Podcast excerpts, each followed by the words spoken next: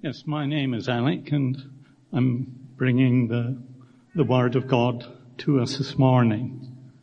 We're reading from 1 Corinthians chapter 12 verses 1 to 11 and this will appear on the screen behind me and can also be found on page 1151 in the, the Blue Bibles. So 1 Corinthians chapter 12 verses 1 to 11. Now about the gifts of the Spirit, brothers and sisters, I do not want you to be uninformed. You know that when you were pagans, somehow or other, you were influenced and led astray to mute idols. Therefore I want you to know that no one who is speaking by the Spirit of God says, Jesus be cursed. And no one can say, Jesus is Lord, except by the Holy Spirit. There are different kinds of gifts, but the same Spirit distributes them.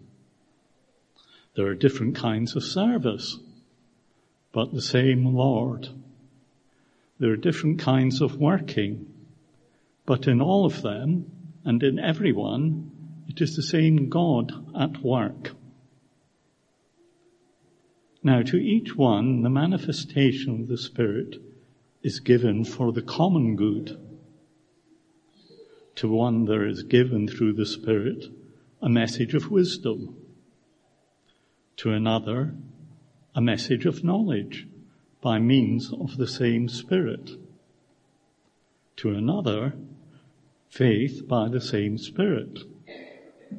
To another, gifts of healing by that one Spirit. To another, miraculous powers. To another, prophecy. To another, distinguishing between spirits. To another, speaking in different kinds of tongues. And to still another, the interpretation of tongues. All these are the work of one and the same Spirit, and He distributes them to each one just as He determines.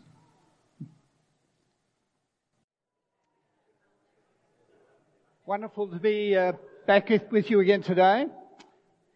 As you've been hearing, we're doing a series on the Holy Spirit.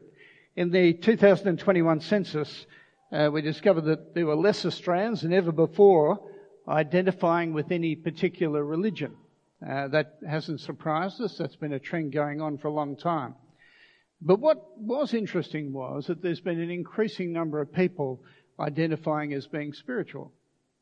Less religious, more spiritual. 56% of people indicated that they had a sense of uh, spirituality or spiritual attachment.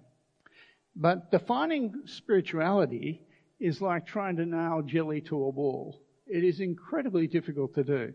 So what I've done is I consulted with an expert on this topic, uh, Dr. Google, and uh, this is what Dr. Google had to tell me. I plugged in what is the definition of spirituality. Okay, these are some of the answers that came back. Right?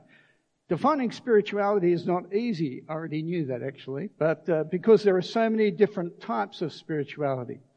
Or uh, this one, it can include a sense of connection to something bigger than ourselves, or it typically involves a search for the meaning of life.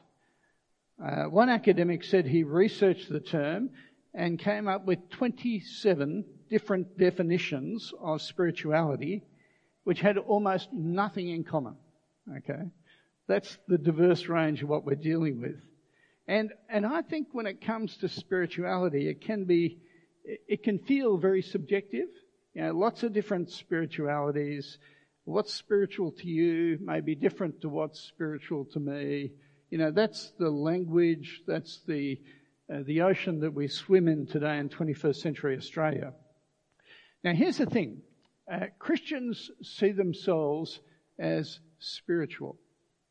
No question about that. We've reinforced that sort of idea the last couple of weeks.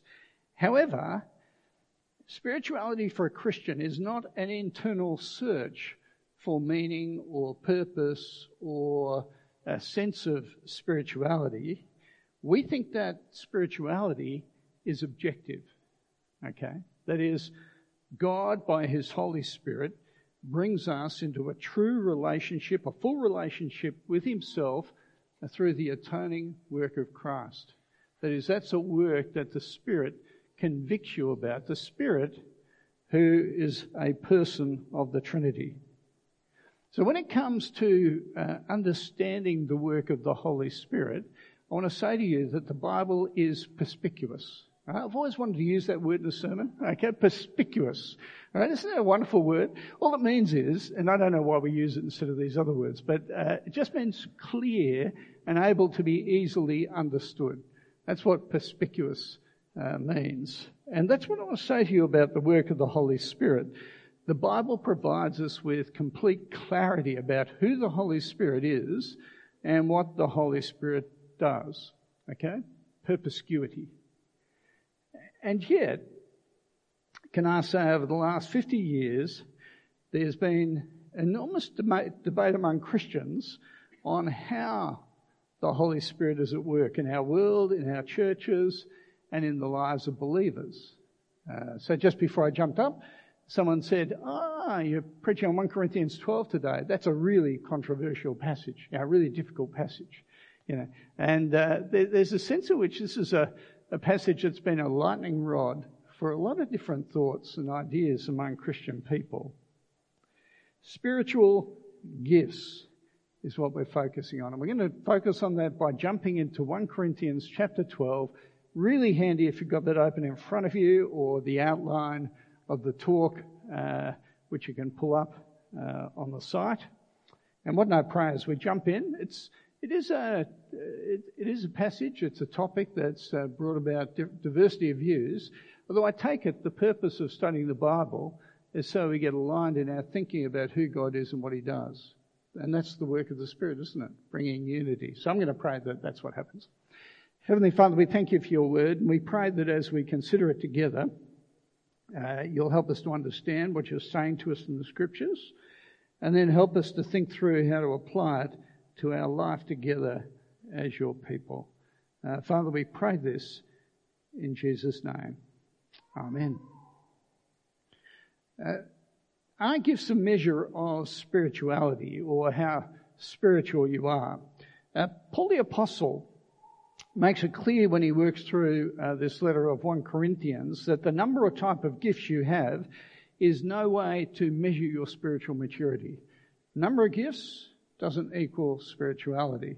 And that's clear from earlier in the letter. In 1 Corinthians chapter 1 verse 7, uh, Paul says this, Therefore you do not, writing to a church, you do not lack any gift as you eagerly await for our Lord Jesus Christ to be revealed. Uh, the Corinthian church was awash with gifts. They had gifts coming out of their ears, okay, stacks of gifts. But he says later on in chapter 3 verse 1, Brothers and sisters, I could not address you as people who live by the Spirit, but as people who are still worldly, mere infants in Christ. Do you get the point he's making? Stacks of gifts and incredibly immature. Couldn't have any more gifts, but you really are not operating as if you're a godly group of believers. And what we find when we come to 1 Corinthians chapter 12 is that we're provided with a test for working out genuine spirituality. It's a test. In 1 Corinthians 12, verse 13, just outside the reading actually that we just had, listen to what it says. For we were all baptized by one Spirit so as to form one body. Whether Jews or Gentiles, slaves or free, we're all given the one Spirit to drink. So, have you been baptized in the Spirit? Right? How would you, how would you know? Uh, well, would you know it if you spoke in tongues or had some other supernatural manifestation of the Spirit? Would that be the indication that you had the Holy Spirit? Well, Paul says, and this was clearly the debate in Corinth, that's not the way to work it out. Back in verse 3 of chapter 12, he says this no one who's speaking by the Spirit of God says, Jesus be cursed. And no one can say Jesus is Lord except by the Holy Spirit. Now, I want to ask you, do you think this was a problem in the church of Corinth? Now, look, we've just read it. No one who's speaking by the Spirit of God says Jesus be cursed. Do you think that there were people in the sort of equivalent of the Corinthian church meeting, uh, meeting away, and someone jumped up and, and would say, Jesus be cursed? Right, so what, what's going on here? I think the point that Paul is making is we're not just talking about words. You know, if I say Jesus be cursed, then I'm obviously not a believer. If I say Jesus is Lord, I become a Christian. If I say Jesus is cursed, whoop, I'm back to being a non-Christian again. Not just words. Right, what we're talking about is the true work of the Holy Spirit or the great spiritual experience, the true baptism in the Holy Spirit. And that's when you put your faith in Christ as Lord of the universe, as Lord of your life, We're serving Him is the point of your ex- existence. You see, that's the true test of spirituality, whether the Spirit has brought about that conviction in your life. Okay, that's, that's sort of ground, ground level understanding of it. But what about spiritual gifts? Okay, what about spiritual gifts? Because surely a mark of our spirituality will be if we see spiritual gifts in operation today. And aren't there some churches or believers who are more open to the work of the Holy Spirit? And that's why you see certain spiritual gifts operating in particular ways. Gifts like speaking in tongues or healing or other supernatural events. See, often I, I think that's the way we, we tend to approach the subject. So let's take a closer look at what the Bible actually says in this passage. Let's try and work it out together. 1 Corinthians chapter 12 verse 1. Notice how it starts. Now about the gifts of the Spirit. Now it's interesting here, uh, while the word for spirituality appears here in the original language, there is no word for gifts here. So the translators have supplied a word for us, and they've done it because they think that's the way it falls, but it actually doesn't say that in the original. No, I'm not trying to pull rank on you by knowing New Testament Greek, but I'm just trying to help us understand what is being said here. Literally, it says now about spirituals or spirituality. It's actually uh, not until you get to verse 4 that the word for gift appears. There it says there are different kinds of gifts, but the same Spirit distributes them. There's actually only one place in the whole of the New Testament where the phrase spiritual gift appears. Only one place.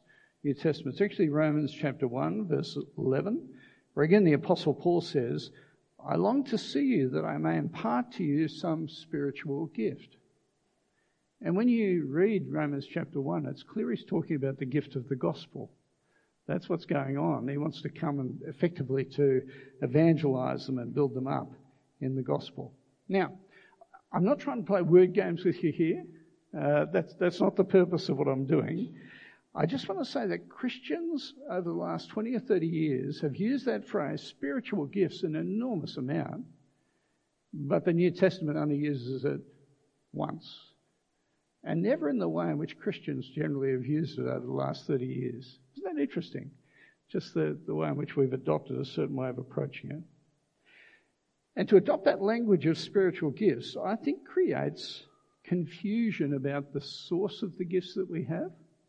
So when you go to verses 7 to 11 of chapter 12, it talks about different gifts being made available by the Spirit. So wisdom, knowledge, healing, prophecy, tongues, right? Linked to the Spirit of God. But if we went to a place like Ephesians chapter 4, verse 11, uh, let me read to you what it says there. Christ himself gave apostles, prophets, evangelists, pastors, teachers. Or if we went to Romans chapter 12, verse 6, it speaks about the fact that we have different gifts according to the grace given us by God, the Father. And there, actually, in Romans 12, it's talking about the gift of prophecy. Interesting, isn't it? The Spirit, Jesus, the Father, each of them gives the gift of prophecy. All, all three of them in those different passages. So let me ask you, is it a spiritual gift or a Jesus gift or a God the Father gift?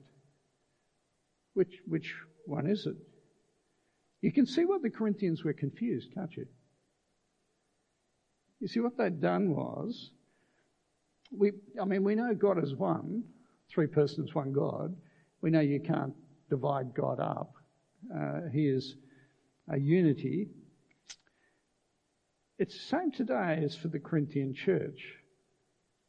If we focus on spiritual gifts as a distinctive Christian experience, then what we've done effectively is divide God up, and therefore we divide up people.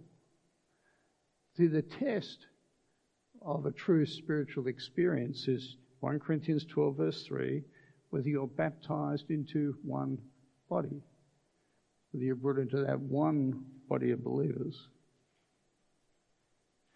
So let me just push it a little bit further. Is there a distinction between spiritual, spiritual gifts and natural gifts?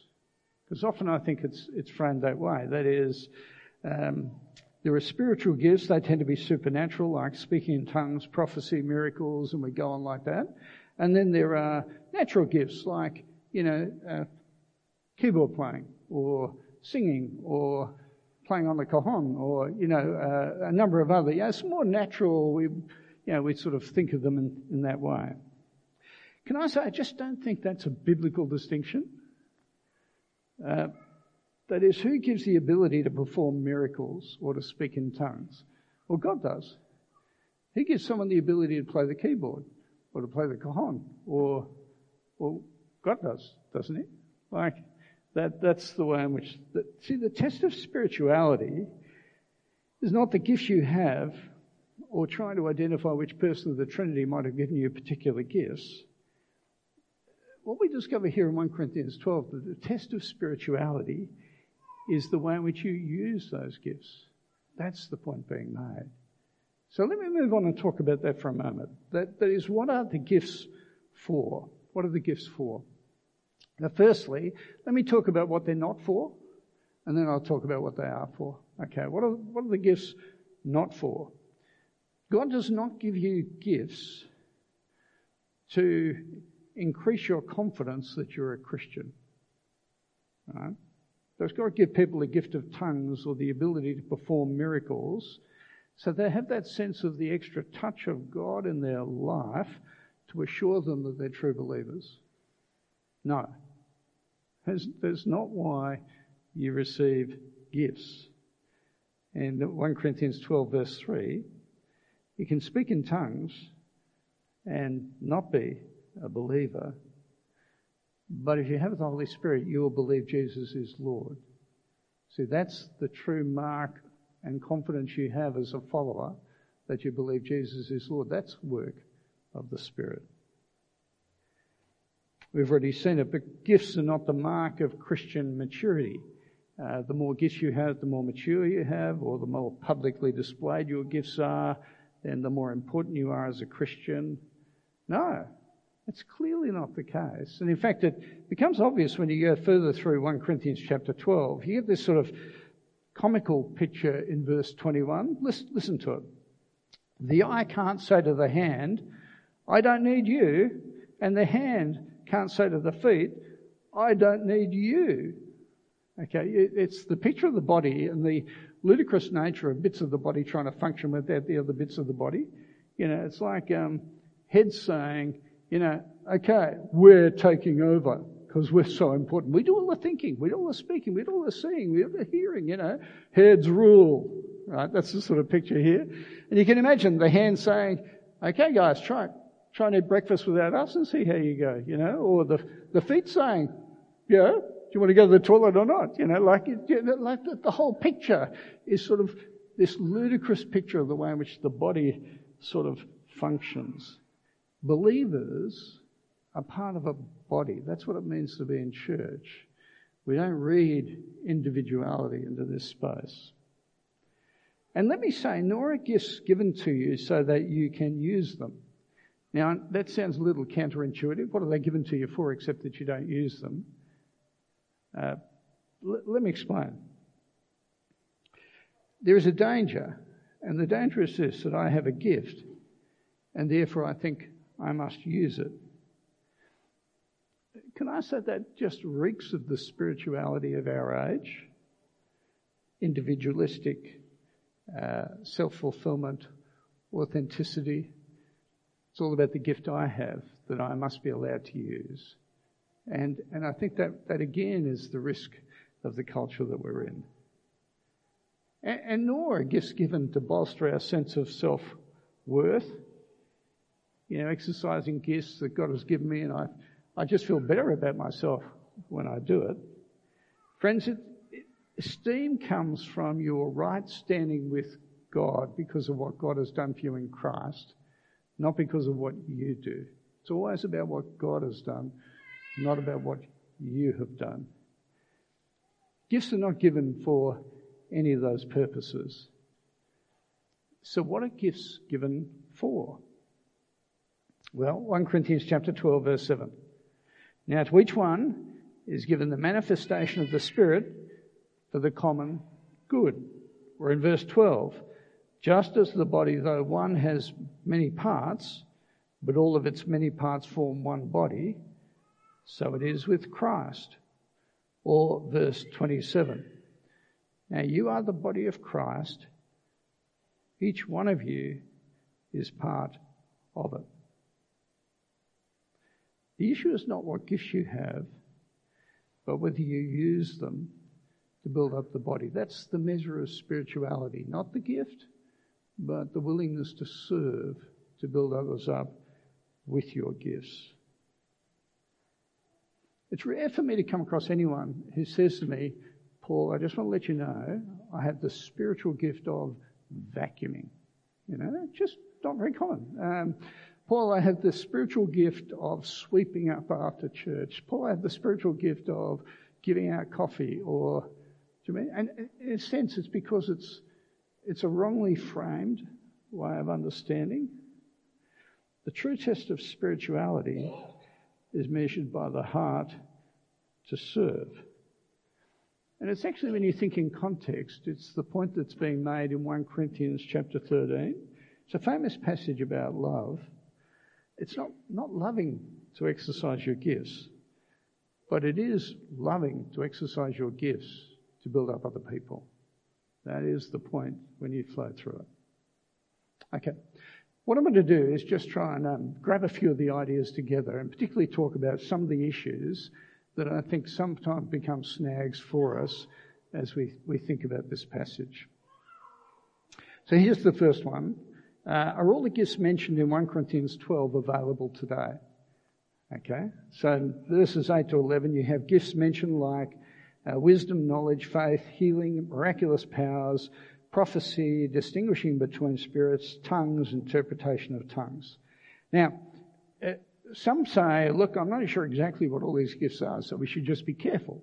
Right? That's one way. Or another group say, look, there are always clusters of supernatural workings of God throughout the Bible. You look at the book of Exodus with amazing miracles, or you come to Pentecost and see extraordinary things happen. So it, it just, you see it happen from time to time. There's no particular reason to expect that to happen today. Or there are those who um, would call themselves cessationists. They believe that these gifts were given for a period in the first, you know, first century, then they've died out. And uh, particularly now we have the scriptures uh, given to us by God. We have no need for things like prophecy and those sorts of things. So there are all sorts of ways in which Christians say, probably not, probably not, probably, probably not. Uh, uh can I say, I don't think there's any definitive reason why God can't exercise his sovereign power today using those gifts that you read in 1 Corinthians 12. I don't think there's any reason why that can't be the case. Let me, though, give you three, three sort of riders that go with that. Okay. Uh, the first is uh, here is a mark of maturity. We won't be preoccupied with the gift.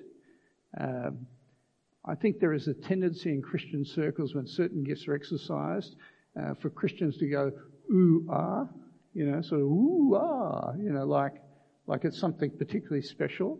And there won't be any of that, I don't think, in a Christian sort of context. We won't treat the person who has certain gifts differently from anyone else. Second thing is, the exercise of gifts among God's people is always subject to the eldership or leadership of the church. You discover that when you go to 1 Corinthians chapter 14. And we're told there that the spirit of the prophet is subject to the prophet and the elders weigh what is said by the prophet. If you go to Ephesians chapter 5, and we looked at that last week, there's spiritual maturity. Part of that is when you submit to others. That's a mark of the Spirit. And I take it that, that that's part of having gifts and being mature, where you only exercise your gifts in a way that's under authority within the context of God's people. Then the third thing is this if you have a gift, the question you'll always be asking is whether the gift builds up the body. So if the gift causes division, and well, you won't exercise it, will you? Why would you do that? Because it actually doesn't build up the body. Let me move on to a second issue. Um, later on in the chapter, this wasn't read, but I think it's worthwhile touching on. Uh, it talks about eagerly desiring the greater gifts. Eagerly desiring the greater gifts. So, what does that mean? Uh, verse 31 of 1 Corinthians 12. Now, eagerly desire the greater gifts. Is there a pecking order for gifts? Well, you go back to verse 28. First of all, apostles, second, prophets, third, teachers. So, obviously, we should all desire to be prophets and teachers. Okay, because that's what builds up the body. Is that what we're being told here? Two thoughts. One is, again, it's a question of ranking. Uh, that is, what builds up the body or God's people? And that's what's being referred to here. That is, teaching God's word builds up the body. I take it the nature of prophecy is the declaring the word of God. Whereas, as you discover in these chapters, speaking in tongues might be personally edifying, uh, but it's not especially designed for building up a body. So it has a less value in the, in the context of God's people. And then when it says earnestly desire it, uh, it's talking about for the church we're such uh, an individual culture, aren't we? we? we? sort of read the body, eagerly desire the higher gifts. Our natural instinct is go, I should eagerly desire that I have this gift. But actually, what we should eagerly desire is that the body of God's people have the gifts it needs so that it can be built up. And we don't give a fig who's got the gift. As long as God gives the gifts for this body to be able to grow and be built up. Third thing uh, I want to talk about, just by way of concluding, is just to reinforce what the true measure of spirituality is that's on view here. All of us who trust in the Lord Jesus Christ, we have been baptized in the Spirit. Uh, that's, that's what we're being told. And all of us who have the Spirit are called to serve and to build up the body of Christ. Uh, so I want to ask you whether that's a reality for you among God's people here at Golden Grove. The Bible college I uh, went to a number of years ago, I remember getting there and hearing this story uh, about a time when the college was going through a very lean time financially. And so what they had to do was, as a college, they had to sort of stop employing a range of um, additional people to do things around the college. You know, the cleaning, uh, the making of lunches, the repairs, a whole lot of stuff like that. And instead, what they did was they asked the students if they would sign up to rosters so that all these tasks could be done when there wasn't enough money to pay them. And all the rosters were subscribed completely except for one. Right? Any guesses? Cleaning the toilets. That's exactly right. That was the one that they kept on having the appeal. No one would sign up for this roster to, uh, to clean the toilets. But here's the thing. Uh, the toilets remained clean. It was a Bible college. There was the miracle of self-cleaning toilets that was obviously going on for a period. Well, that wasn't it. Okay, what, what happened was one of the students turned up early for college one day, saw the light on in the toilet, went inside and discovered the principal on his knees scrubbing the floor and cleaning out the loos. To the principal of the college. And friends, I, I think that is the way in which we're being asked to think. Those who have the Spirit of God want to build up the body. And so we'll, we'll do anything to do that, won't we? We'll be willing to tackle any task, engage in any way, so that my brothers and sisters might be grown into Christ and so more people might come into the kingdom.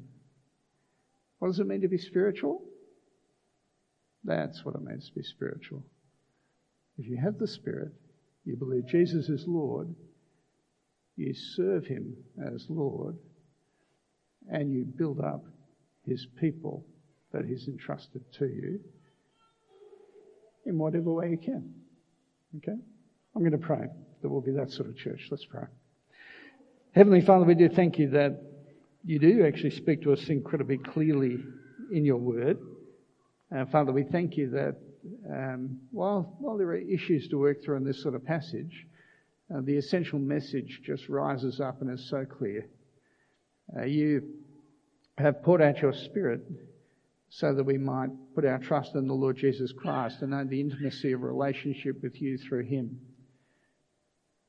Uh, Father, we thank you that you're at work in us as a community of your people so that we might glorify your name. And Father, we do ask that you'll give us that heart to serve with whatever you entrust to us and with whatever opportunities and needs there are in this community. Father, we pray you'll grow us to maturity as a body where service, what can I do? How can I serve? Are the questions we keep on asking as we seek to honour you and to build up one another. And we pray it in Jesus' name. Amen.